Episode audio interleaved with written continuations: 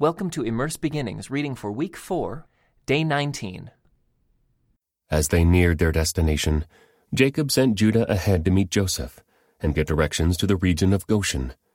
And when they finally arrived there, Joseph prepared his chariot and traveled to Goshen to meet his father, Jacob. When Joseph arrived, he embraced his father and wept, holding him for a long time. Finally, Jacob said to Joseph, Now I am ready to die since I have seen your face again and know you are still alive.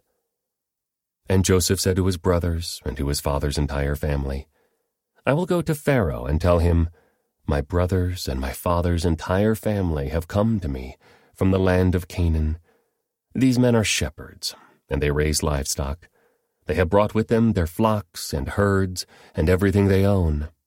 Then he said, When Pharaoh calls for you and asks you about your occupation, you must tell him, We, your servants, have raised livestock all our lives, as our ancestors have always done.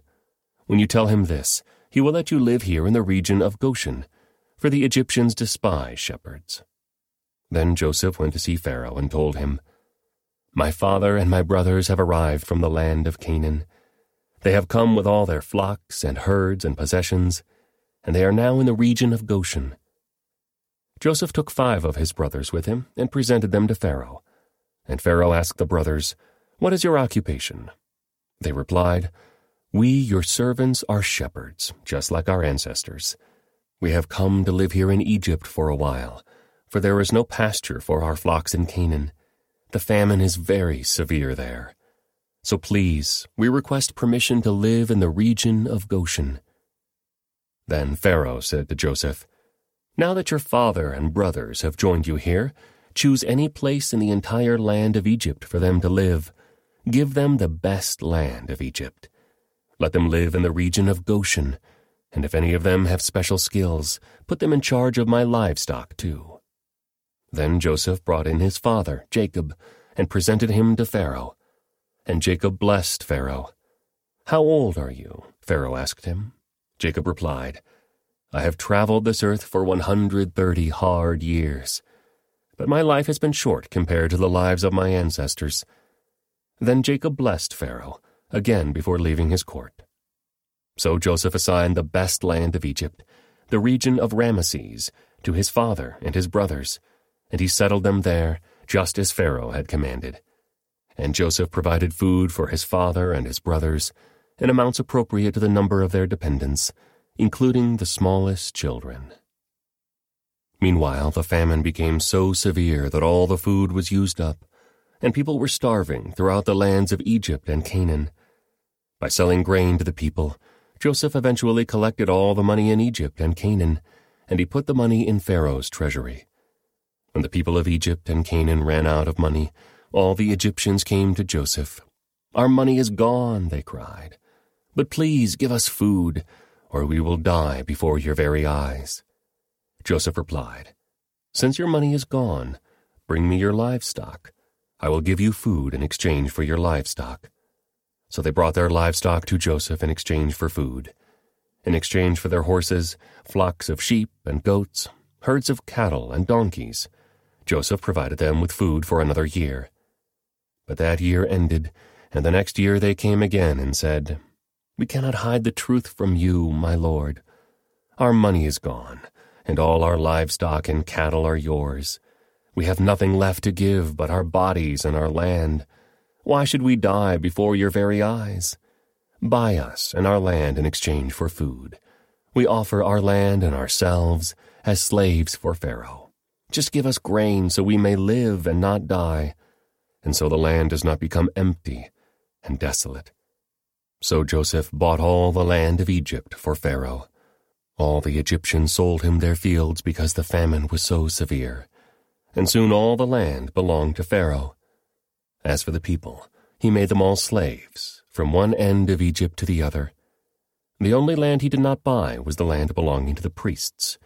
They received an allotment of food directly from Pharaoh, so they didn't need to sell their land. Then Joseph said to the people, Look, Today I have bought you and your land for Pharaoh. I will provide you with seed, so you can plant the fields.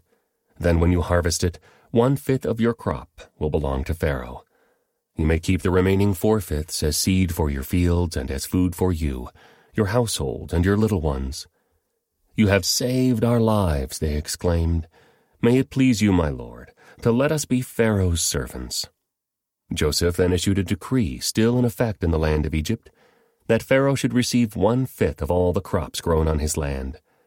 Only the land belonging to the priests was not given to Pharaoh. Meanwhile, the people of Israel settled in the region of Goshen in Egypt. There they acquired property, and they were fruitful, and their population grew rapidly. Jacob lived for seventeen years after his arrival in Egypt, so he lived 147 years in all.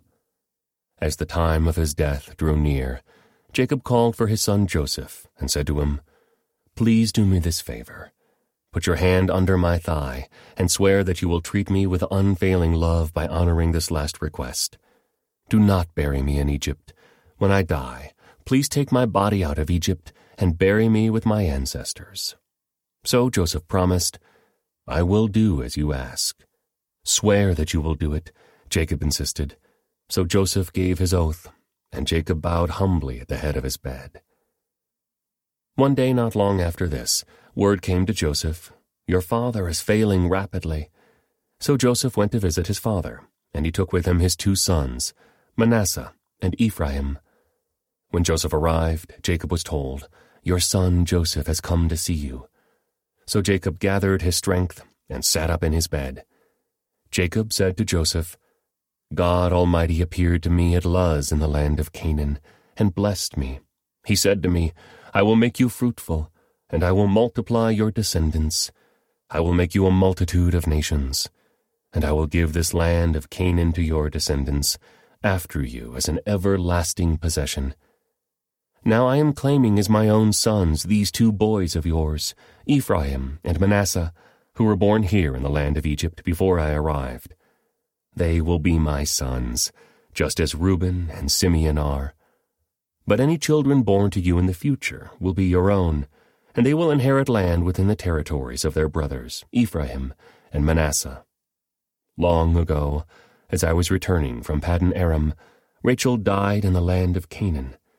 We were still on the way, some distance from Ephrath, that is, Bethlehem.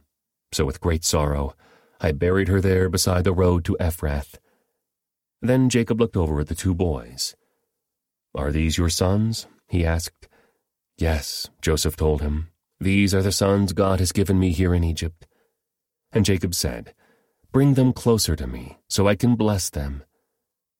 Jacob was half blind because of his age and could hardly see. So Joseph brought the boys close to him, and Jacob kissed and embraced them. Then Jacob said to Joseph, I never thought I would see your face again, but now God has let me see your children too. Joseph moved the boys, who were at their grandfather's knees, and he bowed with his face to the ground. Then he positioned the boys in front of Jacob.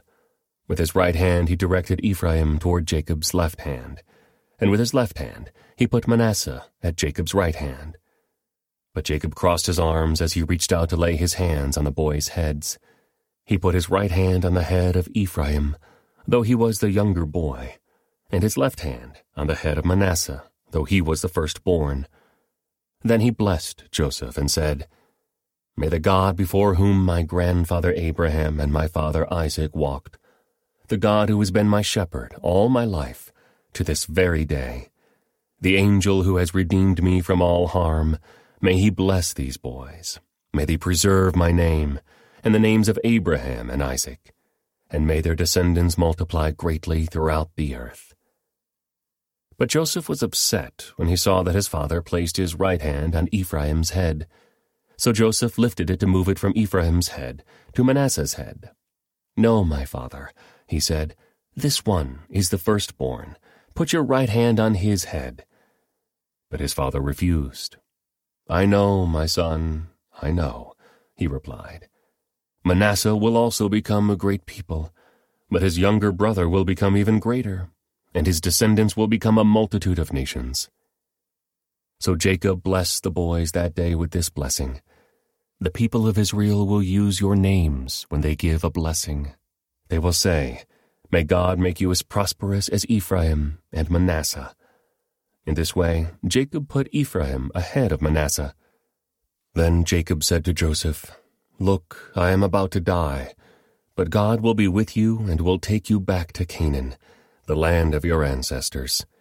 And beyond what I have given your brothers, I am giving you an extra portion of the land that I took from the Amorites with my sword and bow. This concludes today's Immerse Reading Experience. Thank you for joining us.